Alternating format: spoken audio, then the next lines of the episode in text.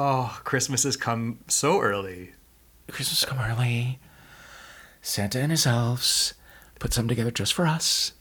I am so excited to open it. And there's actually two gifts here for, for you. Um, There's actually two one, gifts one right for each of us, honestly. Oh my god. Uh, I This mean, they need thrill. no introduction, um, but we're lucky enough to have them here because um, they are uh, touring the world, actually. The Jinkx and De La Holiday Show, 26 cities in the US and UK and Canada. Dave, the New York Times says the show is sure to lift your spirits and make you howl with laughter. Uh, it's literally selling out already. So at the time that you're listening to this, run, don't walk over to jinkxanddela.com. Um, Yeah. You're probably too late. And if you are, I'm sorry. Um, anyway, Jinkx Monsoon and BenDeLaCreme, welcome. Welcome. Hello. Thank you so much for having us. I really I got to start out by asking which of us is a gift for whom. And this is a test. That's so- a very good question. Uh, You know what? I, I almost feel like that's a question to answer at the end. that's fair right. enough. Fair That's enough. right. I like to know what I ask. mean? I, like to ask. Like sometimes, um, best friend duos come to see our show, and they come to the meet and greet, and I like to ask, who's the Jinkx and who's the Dela? Usually, it's pretty obvious. It's like whoever's Yeah. wearing, you know, whoever's showing the most cleavage. Generally, the Jinkx. Sure, sure, sure. And what's the and what's the like the definitive characteristic of Adela? An apron. No. Absolutely. You know, I mean, I think that right. Okay, so just to get straight into it, I just had to take off my sweater to really Oh, like get active on this answer. But um, and you listen, know, there's no small amount of cleavage being shown on BenDeLaCreme Oh, right now. This is a deep V. that's true. This is a Well, plunging you know, V. Jinkx and I oftentimes talk about the fact that I mean you're having the the peek behind the scenes at the the daytime Jinkx and Dela, but our onstage personas in some way are almost the opposite, especially in the context of this holiday show. You know, I mean, the Dela's persona is very much loves the holidays maniacally to the point of it being ludicrous how unwilling she is to look at the difficult parts of it. Jinkx being the cynical one who would rather, you know, be boozing and and um, you know, loving up on the gentleman folks than uh, you know, bothering with the the Christmas season. And in reality, we're kind of almost the reverse. So when we say who's the Jinkx and Dela, I think we mean who's the the peppy optimistic one and who's the deep cynical one in reality we're probably both each we're probably both both of those things Yeah. We're both cynical, drunk, happy sluts. But the bottom line is Right. that i do have cleavage and that's that's what we're really getting at here That's what we're here to talk about and explore. Decolletage. So what it like what is your approach to the holidays? Are you are either of you holiday music people? I wouldn't say holiday music, no. like the songs that are written for the holidays are typically um just insane. And uh and we do lots of commentary on that throughout the years. Um but I, I what one of the things that's really you know both of us do parody work. We're drag queens. Parody work is abundant in our in our medium in our field. Um but i really only do parody work for the holidays and there's just something so satisfying about having the challenge of taking a song that people recognize taking a theme that's universal and finding the funniest way to present those things together with through the lens of the holidays. It's like this amazing writing challenge that every year we bang our head against the wall and then something shakes loose and all of a sudden we have another Christmas parody that's hilarious and brilliant if I do say so my own myself. you know and the whole thing is it. really about um trying to find a lens to make the holidays our own as queer people, as people who are not necessarily always feeling like the imagery and uh, propaganda around the holidays includes us. And so it's really about finding that. And that's true with the music too, right? It's about taking all of these sort of like traditions that don't necessarily resonate with us and figuring out how we can make them as queer and fun and inclusive as possible. And, uh, you know, that's kind of our mission statement.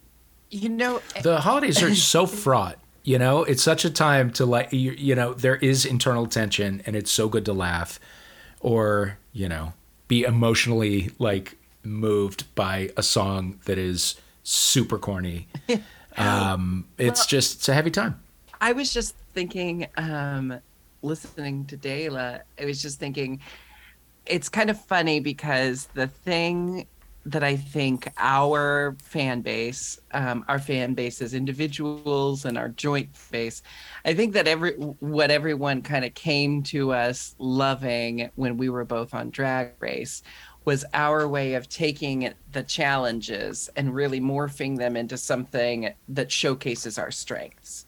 No matter what the challenge was, we found a way to get into it, have a unique perspective, and present it in a way that is, you know, like authentic to us. That's exactly what we do on the grandest scale with our holiday show. So if you watched us on television and you liked what you saw us do, come see us do it at its fullest capacity live where anything can happen you know it's it, we both love being in film and tv but it's um it's on stage where I think is our that's our domain where we hold the most power. mm-hmm. And you also both, I feel, uh, specialize in your own ways at um, putting kind of a like a delightfully deranged smile on dark subject matter. And uh, as you have referenced, like the holidays can be a dark time for many of us. Uh, I don't care for it, especially the town closing down for two weeks. I find something about businesses being closed to be very homophobic. Um, but what can you give us a glimpse into each of your uh, childhood holiday experiences? Yeah, it really, you know, I mean, I sort of already mentioned the kind of swap we do on stage, but I mean, I really have in the past shared your you know, I, mean, I hated the holidays growing up. I dreaded it every year. I did not enjoy the traditions, spending time with my family. It just seemed riddled with this sort of like falseness of this performative togetherness when we all actually are like just waiting to get out of the room.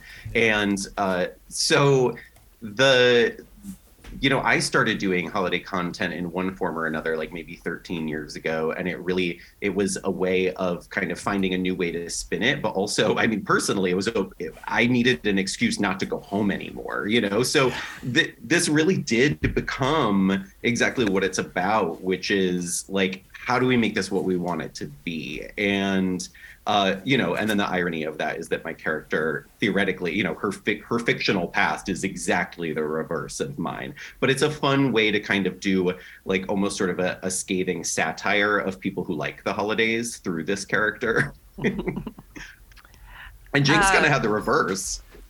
Well, you know, like I grew up in a family that was very crazy but very close, and we um, also, you know, didn't have a shit ton of financial means but like even my mom who was a single mother like busted her ass every year to give like the best possible christmas to me and my siblings. And it was always kind of when my mom like rose to the occasion was christmas aside from one year that i talk uh, I, I, used to talk about on stage when i um, realized santa claus wasn't real because i walked in on my mom drunkenly trying to assemble a bike through through tears, you know. Oh, so, but um, one thing that I really love, um, and still being very close with my blood family, we've talked about is that my grandma, who created the Christmases that were like the ideal Christmases that I look back on, like um, when I realize I, I, I look back on these like wonderful Christmas memories, that was largely my mom and my my grandma and my aunt busting their asses to uh, make everyone happy at the holidays. And my grandma's house was where everyone who didn't have their own family to go home to came to my grandma's house on Christmas Eve. And that's the same mission statement we have in our show and it's so funny because even though I love spending the holidays with my blood family, they're so supportive of me kind of taking the same spirit that my grandma had around the holidays of welcoming everyone who didn't have somewhere else to be into her house. We're kind of doing that with our show on the world uh, uh, like on the road in the in the wider world now so my family has accepted that like they lose me at the holidays but we save like fucking 30 tickets for them every year in Portland because they all have to come. Every extended member of the family, everyone. Oh my gosh, my mom's dentist wanted to come one year. It's the whole thing. I love it. I love it. There's so much great live queer holiday content you know, I mean, like TV, you got your, you know, whatever. It's a Kelsea Ballerini Christmas or whatever, whatever will be on ABC this year. But like, you know, we get you guys and Kiki and Herb and Dina Martina and all of these like incredible show, like live shows. What, uh, yeah. uh, like, what? How do how do you explain it? I mean, I think or it's the same thing. Or do you? I think it's I think it's the same thing we've been talking about. I think you know it's part yeah. of why our audiences get excited about what we do is that it's I think pretty universal and a lot of amazing queer entertainers have found a way to channel that exact same set of thoughts or feelings. You know, I mean, Dina Martina uh, her holiday show has been just one of my favorite traditions over the years. And I, um, you know, I mean, one of the saddest things about you know when your tour gets really big it's like amazing and wonderful and also like you don't get to see those shows anywhere but um but right. you know i mean to me going to dina's shows on christmas eve was was exactly that thing. It created that sense of sort of irreverent, this is ours, this is how we celebrate as a community. The people in this room, I know I have something in common with. A, that we're not with whoever raised us, and B, that we are taking a lot of joy out of you know from a lighthearted joyous taking the piss out of a lot of these traditions. And of course you know i mean we haven't even touched on the religious aspect of all of this and how that affects us as a queer community.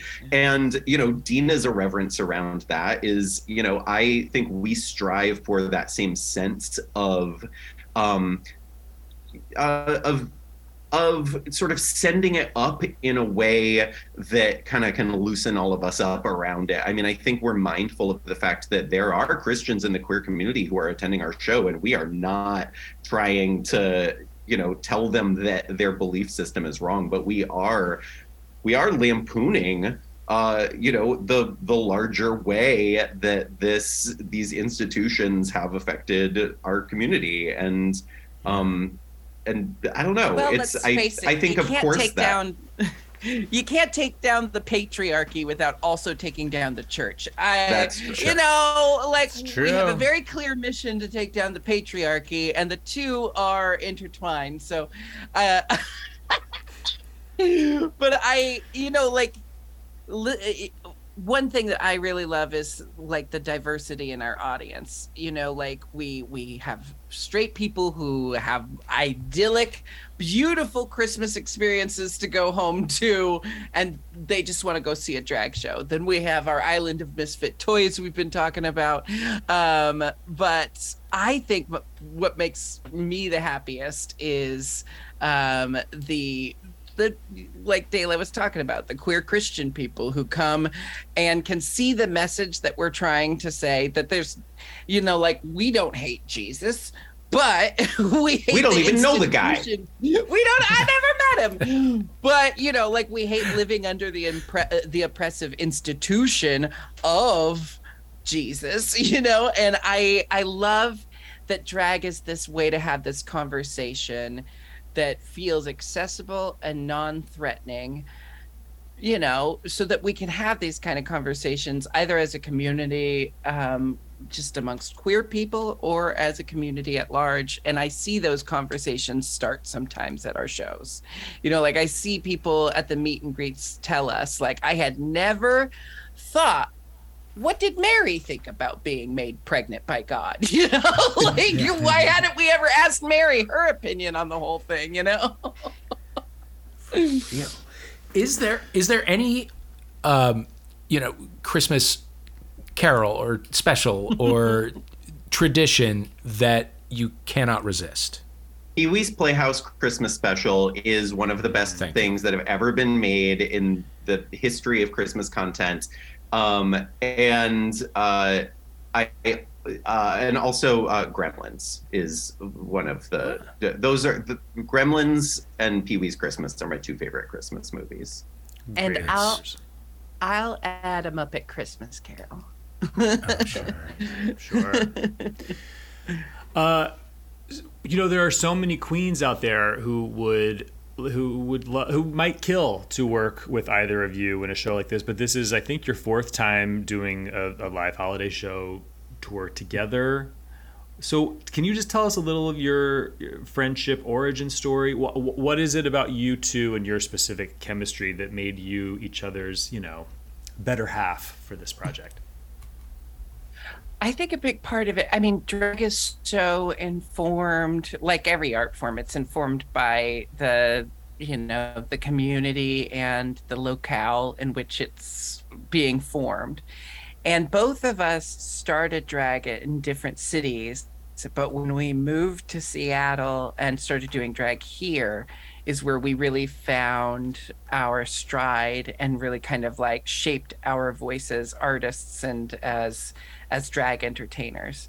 So we had that kind of like shared love of what we were getting in Seattle as as performers, but also we had just been mentioned to each other multiple times. So we were already aware of each other. And I this is something I've been thinking I mean, a lot about. this is lately. way pre Drag Race. Like this yeah, is like this is 13 14 years ago. years ago. Yeah. Um, but I've been thinking a lot about this in my life uh, lately that like strong relationships are very much a choice. You know, they don't happen on their own, they take a lot of hard work. Like, you know, my marriage to my husband, we choose to put in the effort, you know at a very very early stage at like the, our first interaction um, Dayla and I were already aware of each other. Drag is very competitive. Um, we met each other, and from like day one, we both made the choice to be friends rather than rivals. We just because it was one or the other. It could have gone. And either The that- first time, I mean, I saw Jinkx perform for the first time. She was like right out of college. She was performing in the middle. I love this story. It was like the middle of the afternoon in a Starbucks for free. And it was, it was the weirdest thing. And I like heard about this on Facebook, and I was like, all right, I've been, she's been mentioned. I'm gonna go check her out. And I was just blown away. It was one of the best shows I've ever seen, with like coffee beans grinding in the background and light streaming through the windows. It was still just one of the most impressive performances. And I turned to my friend that I was with, and I was like, I have to start working with her because if we don't start working together, then we will be enemies. And that was just that was that. That And What's is the first key thing to you did every together? great friendship is just like a little bit of seething hatred boiling beneath the surface of all the love, you know? Well, you know, and it's Keeps it it's funny because there was a lot of, you know, I'd say friendly competition for a while uh, toward the beginning, but it's like the more that we've lifted each other up, gotten to know each other more deeply. I mean, there's no deeper way to know each other than creating work together. You see all the nitty gritty, but um, you know, it's like I think we've both reached a point where we just um, experience joy for the other person. You know what I mean? Like it used to be a little bit more like, oh, I want a little more of that or whatever. And now it's really become a thing where I think we are mutually so happy for our friend whenever either of us experiences success. And it's like a really beautiful, tender place to be in a friendship. I have not experienced that with with many people. It's beautiful. It is. The end.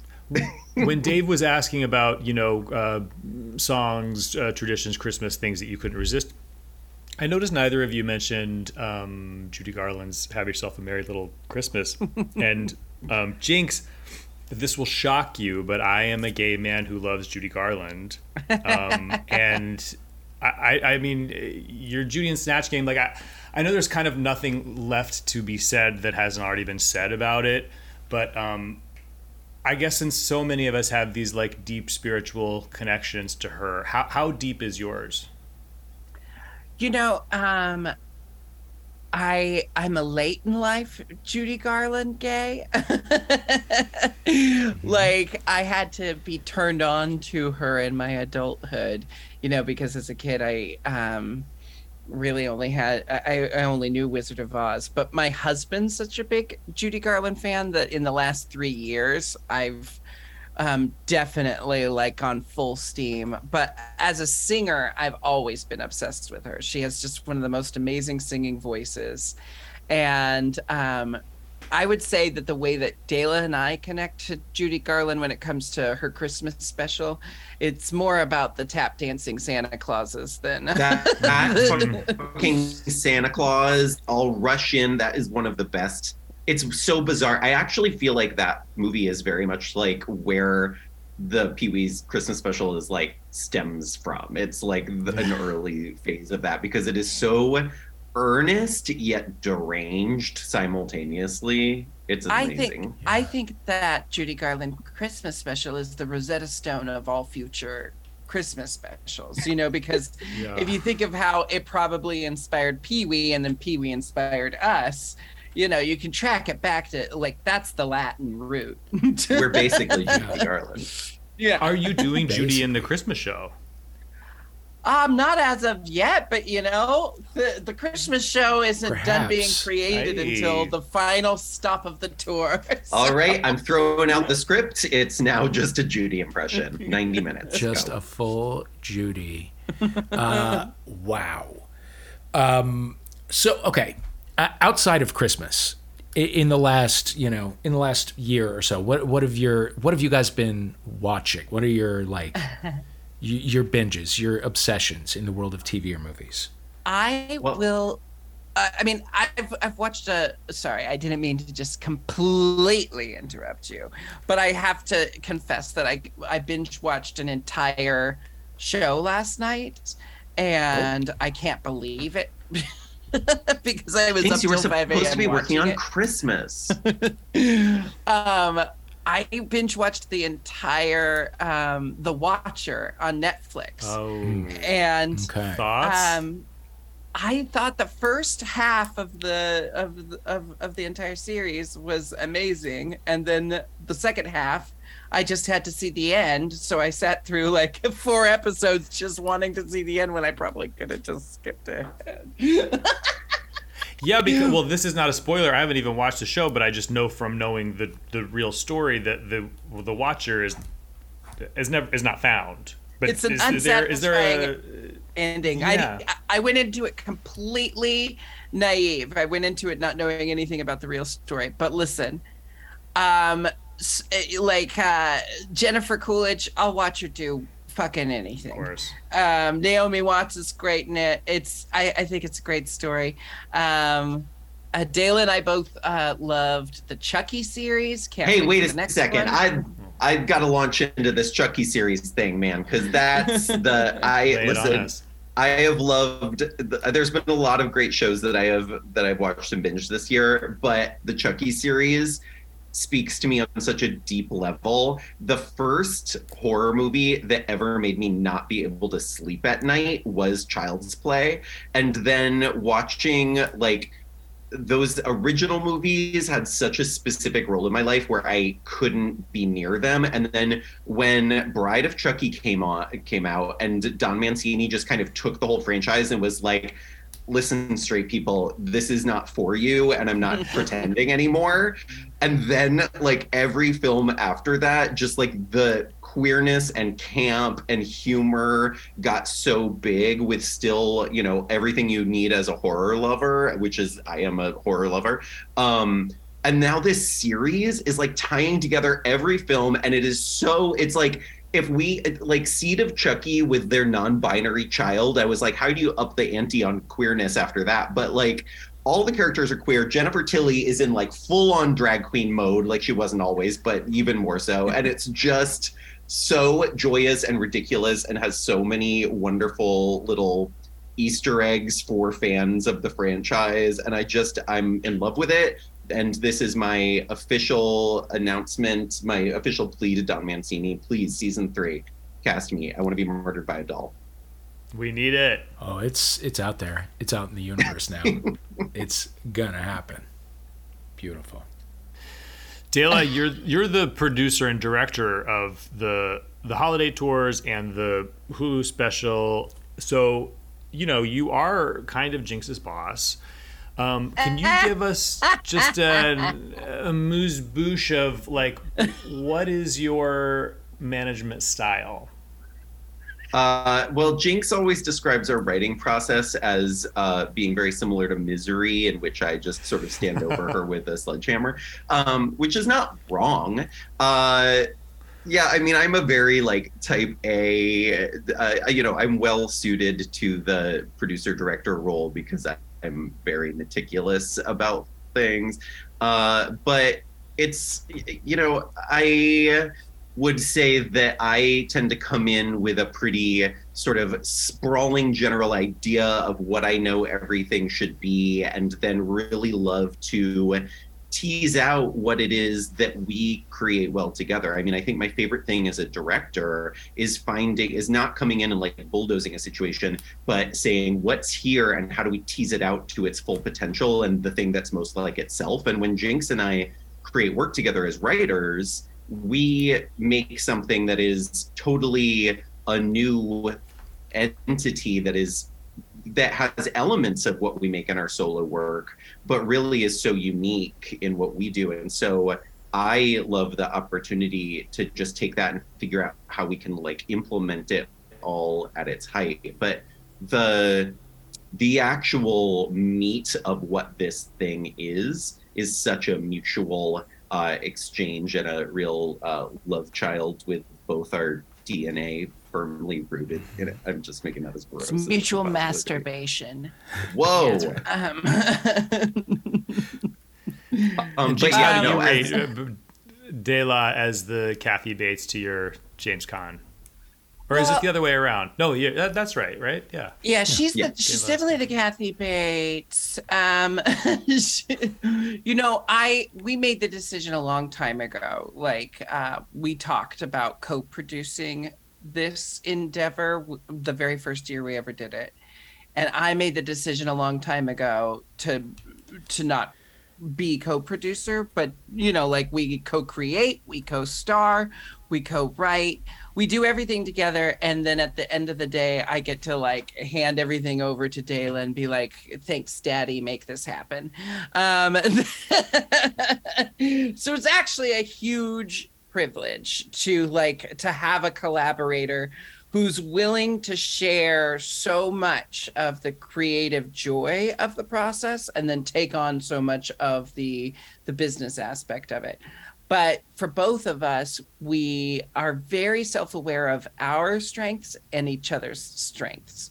So i wouldn't say you know like i think Dayla definitely um, does more of the business work and more of the production uh, production aspects that makes the show happen. And then we get on stage and we both work our asses off. Um we both get no matter what the show is every year we come off stage we're exhausted we're drippy and we're very content because the great thing about doing it all in house is the sense of accomplishment at at, at the end of every night because we do everything from the ground up. And this show that you're seeing it's not only for queer people by queer people but it is like a living example of like eh, the the ideal artistic community coming together to create uh, a a piece of work to to share.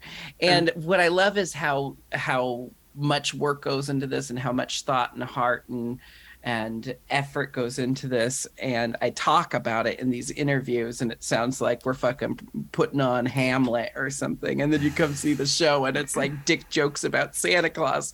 But somehow we've managed to take dick jokes about Santa Claus and create something really um, special that really resonates with our community and makes me feel like I'm doing what I was put on this earth to do. I love it. Is there do you is there something from your youth that you remember watching that you were like that's that's where I go in the world? Uh, I mean, I think that you know we have a lot of you know there's a lot of similar sort of early influences that Yeah. sort of marinate in you as a young person. You know, uh, I mean everything from Ann Miller to to Elvira in terms of that sort of thing. But uh, when I really when it crystallized for me, I'd already been doing drag sort of in my teen years. You know, to the extent that one can in a small town in Connecticut. Um, but when I was 18, I was living in Boston and I first saw uh, Varla Jean Merman perform, Oh, wow. and it exploded my mind in terms of what drag could do on stage, and that there really were absolutely no limits with what it is that uh, that this genre can explore, and you know how many walls it can break down. And and for me, that definitely clicked into place. Like, okay, I know the direction that I want to take this in. I just ever since I was a kid, uh, and part of this is wrapped up in you know like my gender identity and stuff I've discovered about myself as an adult, and part of it's just like um, me as a human being and what I like to do in life. But ever since I was a kid, I saw Meryl Streep and Madeline Kahn and Carol Burnett and um, Lucille Ball like. Uh, I just knew I wanted to do exactly what they were doing. And I used to be so upset because I was born a boy. I was perceived a boy. And I was like, I'm never going to get to be what I know I'm meant to be in life. And then I went and saw a drag show when I was 13, and the drag queen, Abby, was singing, um, I don't, uh, she was lip singing to, I think, maybe like, finally it's happened to me. And she pointed right at me in the audience. And Wow. like two weeks later, I was a drag queen and, you know, have been doing drag pretty much every weekend of my life for the last 20 years. And drag helped me one like um do what i know what i was always meant to do but also it helped me become the person i always knew i was supposed to be you know Yeah. yeah. So you both did drag in your teenage years. Yeah. Uh, were was were there like performance opportunities for you, or what? What was that experience like? in well, we had pretty different. So- oh yeah, yeah. go for it. No, no, no, go for it, Jinkx. Well, in Portland, it was uh, Portland's just its own very unique, special place, Portland, Oregon. And at the time that I came out and started doing drag,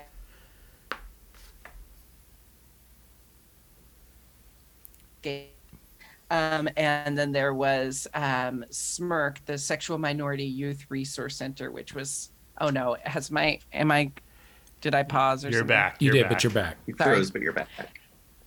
Um, there were two places that I performed in Portland as a 15 year old drag queen. The first was called The Escape, and it was an all ages queer dance club. Um, and it's gone th- through different ownership and different names many, many times since the 80s, but it's been the same club the whole time. It doesn't exist anymore, but like my mom used to go to the City nightclub, which by the time I was a teenager was the Escape, and it was always an all ages gay dance club. Um, so it has this legend in Portland. So I performed there, and then I also had the Sexual Minority Youth Resource Center, otherwise known as SMYRC, which was a um, queer youth rec center uh, and and resource facility and we used to do open mic nights and drag shows and so i came out at like 13 was doing drag by 15 was working in bars lying about my age by 16 i had lots of opportunities in portland Wow. Connecticut, I'm going to imagine and my not, uh, experience- similar. No, my experience was was pretty much the reverse. I grew up in a um, pretty small conservative town in Connecticut, and uh, I knew from a very young age, before I knew what drag was, I knew you know this about myself. You know, I would always sort of you know bath towels as dresses and wigs was very much my sort of uh, go to as a as a young kid and then uh, I also came out at 13 and uh, was uh, not embraced in that community. And uh, but I had this love of you know the feminine and these trappings, and I would. Um, I mean, listen, don't steal kids, but I would go and I would like shoplift like dresses and makeup, and I would go home and I would do a full face of makeup in the bathroom, wash it off, and leave the bathroom. And so it was like that was very much uh, you know, it was it was something I was practicing in private, but it was um, very, you know, I mean, it just really speaks to what a piece of of me this is, you know, and um, and then I started, you know, as soon as I was had sort of given up on the idea of being accepted in my community. You know, probably at like 15, I started doing Halloween in drag, which didn't go over great, but it was, you know, an excuse. Um, and so that that was really that was it for me until I was able to uh, strike out on my own, as I said, uh, in Boston when I was uh, right after high school, and that's uh, when I really discovered that you know, I discovered drag and it wasn't so much, oh, I want to be a drag queen. It was more, oh, there's a container for this thing that is deep inside me. There is like, there is some place to put this. And that was pretty magical. God, that's got to be huge at age 18 after a. Yeah, you know, it's, it's uh, you know i mean Jinkx and i talk about this all the time because drag is like this sort of weird thing that falls somewhere between an artistic practice and an identity and it's like really wrapped up in who you are in a really big way. And so it was it was pretty amazing to find to find that because it's because it's a community and it's an outlet and it's all of these things kind of simultaneously. And my life really started to click into place. Dela, you've been open in the past about um, struggles with mental health and Jinkx, you've been open about being mentally perfect. Um, so I'd love to hear from both of you, like where you see yourself on that journey right now, and you know, sort of what have your, your tools have been for he- whether you're like a therapy person or a meditation crystals, crystal, uh, what have you. Uh, Jinkx, how about you? I um I've been my slogan lately is witchcraft and therapy. Um because I am a huge advocate for therapy. I it took me too long to get into therapy is what I'll say is that um I I dealt with too much of the stigma and too much of like with the mentality that my family raised me with that I I should have been in therapy years sooner than I was, but um, better late than never. And um, you know, in the last like five years since I started therapy, um, I'm now like three and a half years sober from alcohol. I'm very open about you know my my uh, experiences with uh, depression, anxiety, and OCD, and um, and alcohol abuse. you know, I'm a, I'm a very open book about all of those things. Um, but yeah, witchcraft and therapy. I, I see my therapist and then I consult my um, grimoire. And anywhere that I feel like uh, I, I need like a, a spell to kind of pick up where therapy left off, that's that's what I do. And then um then I like to say the spell's taking care of my problems and I don't have to sit there um, worrying about it anymore. what was the word that you said that you turned to? Say it again. The the grimoire. grimoire. yeah a grimoire is like a collection of spells it's like a personalized um it's uh, so like each witch would have a grimoire like so if you take a spell from a spell book that you really really like and put it in your own personal collection. That's your grimoire. so you you create your own grimoire. It's not you can't you can't go buy a grimoire. You could buy someone else's grimoire. Yeah, you could buy you could buy a you could buy a someone else's grimoire, but it's like a grimoire is like a curated spell journal like you can get your hands on someone else's Spotify playlist, but it's not the same. Right. Yeah. Right. Yeah. You didn't create it. Uh, I'm. Where would you guys send send a, a, a, young listener who'd like to start dabbling in witchcraft? Um, the book "Waking the Witch" by Pam Grossman, who's uh, she's um, just one of the most delightful people in the world, and she talks all about like modern day witchcraft um, as a philosophy, a lifestyle, and a practice. Um, it's very much, you know, like uh, what I really like about practicing witchcraft is it not only helps me kind of like spiritually, emotionally, and mentally, but I also just love the, you know, I love the story of how the label of witch was put i mean i don't love the story. I don't love the you know the patriarchy has demonized women and queer people for centuries by labeling them as witches.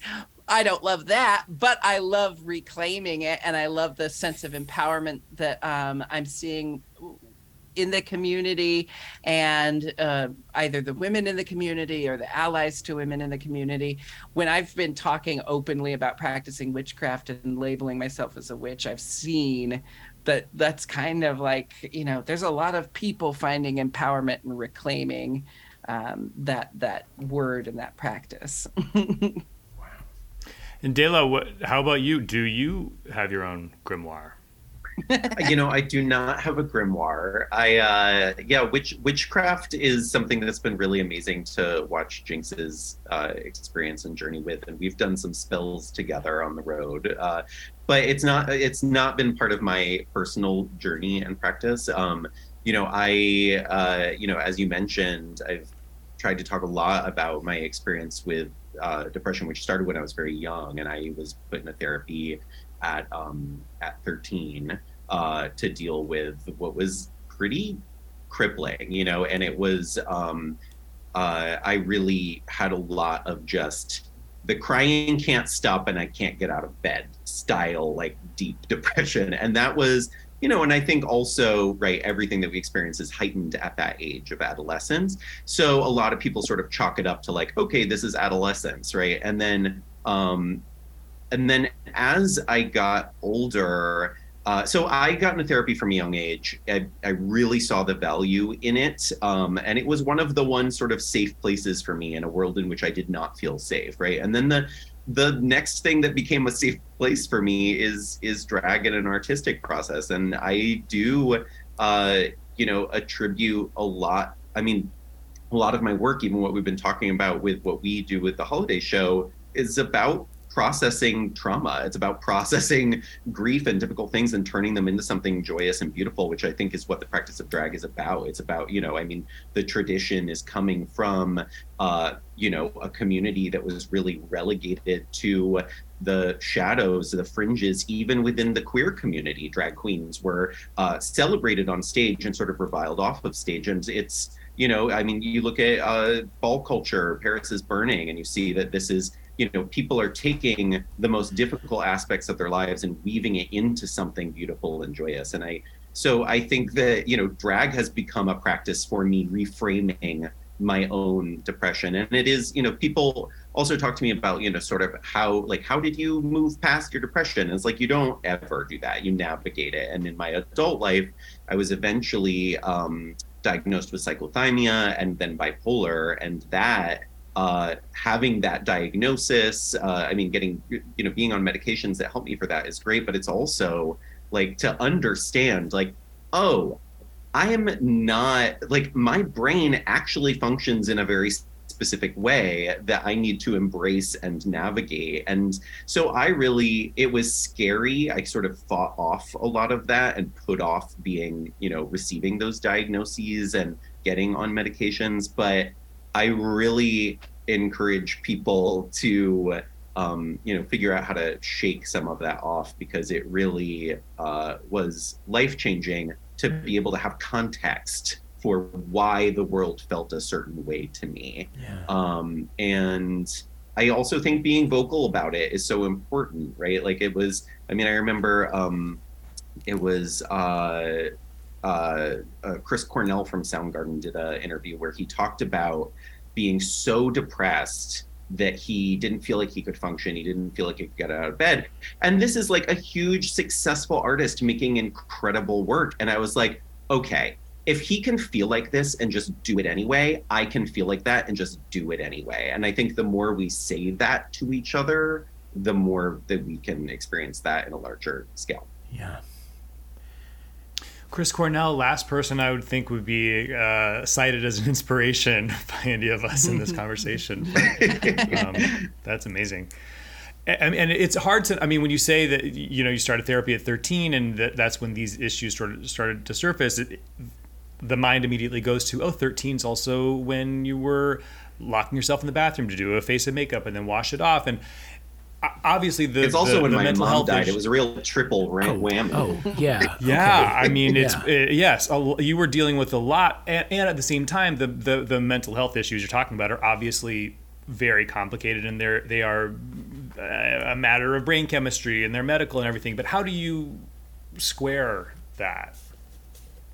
um the, the square the the fact that or the idea that these things are sort of medically founded in something and also that these life experiences are happening Yeah, it's a, yeah, it's chemicals Yes. and Connecticut. yeah You know, yes exactly Yeah. yeah, um you know I, I yeah I, I think it's um i don't uh as uh i i don't work too hard to deconstruct what has worked for me in terms of navigating my life you know? Like i haven't um i i think there's aspects of uh spirituality uh um, things like that that really help people that to go in and try to logic them to death is just going to take away a support system right? So uh so there's an element of that uh and over but also over the years uh you know i have really discovered that i have sort of a baseline that is chemical where i am more strongly affected emotionally by things. That sounds a little grand and self indulgent, but I have watched other people hit highs and lows that are just not as, don't impact them in the same way. Like their lows don't debilitate them. And so I'm like, okay, these are how my lows manifest. And then, like, yes, life events set those off. And so there is, so that's the interplay is that um, I have a more difficult time navigating the things that life throws at people. And that came up for me very early because of a lot of things. You know, I mean, this issue surfaced quickly because of a lot of circumstantial stuff. But, um, you know, that's that's the that's what I continue to navigate is to uh, have to remind myself that when a sort of simple, difficult life event happens that is fully navigatable, that when my brain is telling me I am actually going to die from this, it is not true. You know, it's like Yeah. a lot of just saying, like, you know, thoughts are not objective truths. They're just chemicals bouncing around in there sometimes, and they don't mean anything about what is going to happen to you next. You just, you know, ride the wave. I, I know we've kept you over time. Before we let you go, uh, Jinkx, you mentioned your husband. I know you got married in uh, 2021, I believe. Can you just give us a snippet of that love story? How how you met your man? Oh well, um, I I met him in Manchester. I was on tour. Um, we actually kind of love this story, even though it's uh, it's just so typical of like um, queer relationships these days. But basically, I had a date with another person and had already put in the effort of making myself look real nice that night, and then that person ghosted. So I took to Grindr and I met my husband. Um, but Wow. But you know um we really strayed from Grindr's intended purposes because he stayed in my hotel room for like 24 hours playing songs on my ukulele and we just laid around getting to know each other. And then for the next two weeks we'd meet up where we could while i was on tour. And then we decide we made the choice to um, to give the relationship a shot even though long distance is difficult. But you know, when you're someone who lives your life on the road, every relationship's long distance. You just kind of eventually give up on the idea of living in one place and having normal relationships with those people there. so after, you know, we've been together like um almost 4 years now and it's always been long distance. Like even right now he's at home in portland and i'm here in seattle um, and he's british so we've had to deal with immigration the whole time and figuring all of that out but um, it's really nice. I i put out into the world the kind of person i am and i put out into the world the kind of person i'm looking for and i've just been very honest about that for a while. And and now it's it, it all manifested itself. And um, my husband's a, a, wonderful loving talented brilliant patient hung british man. Hell yeah. Package literally. Yeah. and Dela you've been with your partner for several years right seven yeah and we actually seven. we met on scruff so Fantastic. hey the apps are it's it's possible. They're working. happening on the apps. Yeah. Uh, what did and, you do uh, for yeah, your first I mean, the, the, date? Yeah. What's that? What did you do on your first date? Well, so uh, Gus and I, uh, we met. We, I mean, we met. I don't know what you call that. We interacted on Scruff, and I was on the road at the time and so we didn't get to meet up for i mean i think it was like a month and a half or two months that wow. we were just texting and making each other laugh and you know and realizing that we'd actually lived a couple blocks away from each other for many years and had a lot of the same friends and had been at the same parties you know so uh but um our first date uh was we um, met in a park. Uh, so I had also been, you know, going on some dates, and this was after my first stint on Drag Race, and I very uh, quickly realized that uh, at the time it's a little difficult because you can go on a date and realize that it is actually just somebody who is really into drag race and wants to have a meet and greet with you. And so, um, so one of the big things about Gus was that he'd never seen drag race. So I loved that. But Huge. we, I had also learned my lesson about getting trapped at a meal uh, from that. So we met in a park uh, and got ice cream and hung out in a park in the middle of the afternoon so that I like you know there would we could bail at any moment. And then we just wound up, you know, it turned into dinner and then it turned into drinks and it turned into oh I can spend all day with this person and that was that was the beginning of that. Beautiful, and here we are. And you know, I forgot that detail, but both of our partners had never watched Drag Race when they met us. Very like, important. My husband got into Drag Race because of me, and he knew uh, he knew like he knew the gist of everything. But I think it was really important to meet someone who was meeting me without any preconceived notions of who I was, based on having watched me on a television show from ten years ago. Mm-hmm. yeah. Gus actually thought all drag queens were misogynist. He actively did not like drag. And then he came and saw one of my shows I was doing at the time, which was a Fourth of July show that was, you know, it's lots of like star spangled kick lines and stuff, but then it's like conversations with bald eagle puppets about slavery and genocide. And he was like, "Oh, okay, there's a lot of other ways that this can manifest." And that was uh, that was an early litmus test. I needed him to enjoy that before we could move forward. Oh, it's beautiful. It's interesting for for for you know queens who have been on drag race being a drag race fan can sometimes be a deal breaker and for fans of drag race someone who has never watched drag race is also a deal breaker and you know sort of in the opposite because it's for us it's the you know key to a happy marriage um the queens of christmas thank you so much for being here and for being all that you are. Uh, uh, we adore you and just so, so grateful to have you. And everybody needs to go to jinkxanddela.com immediately Do it. to get your tickets to the holiday Don't show, or else They'll be all you're gonna miss gone. Th- And I know it's right from here to like an all that jazz style, like choreography, rehearsal in a studio with leg warmers and Capezios and stuff. So thank you for taking the time.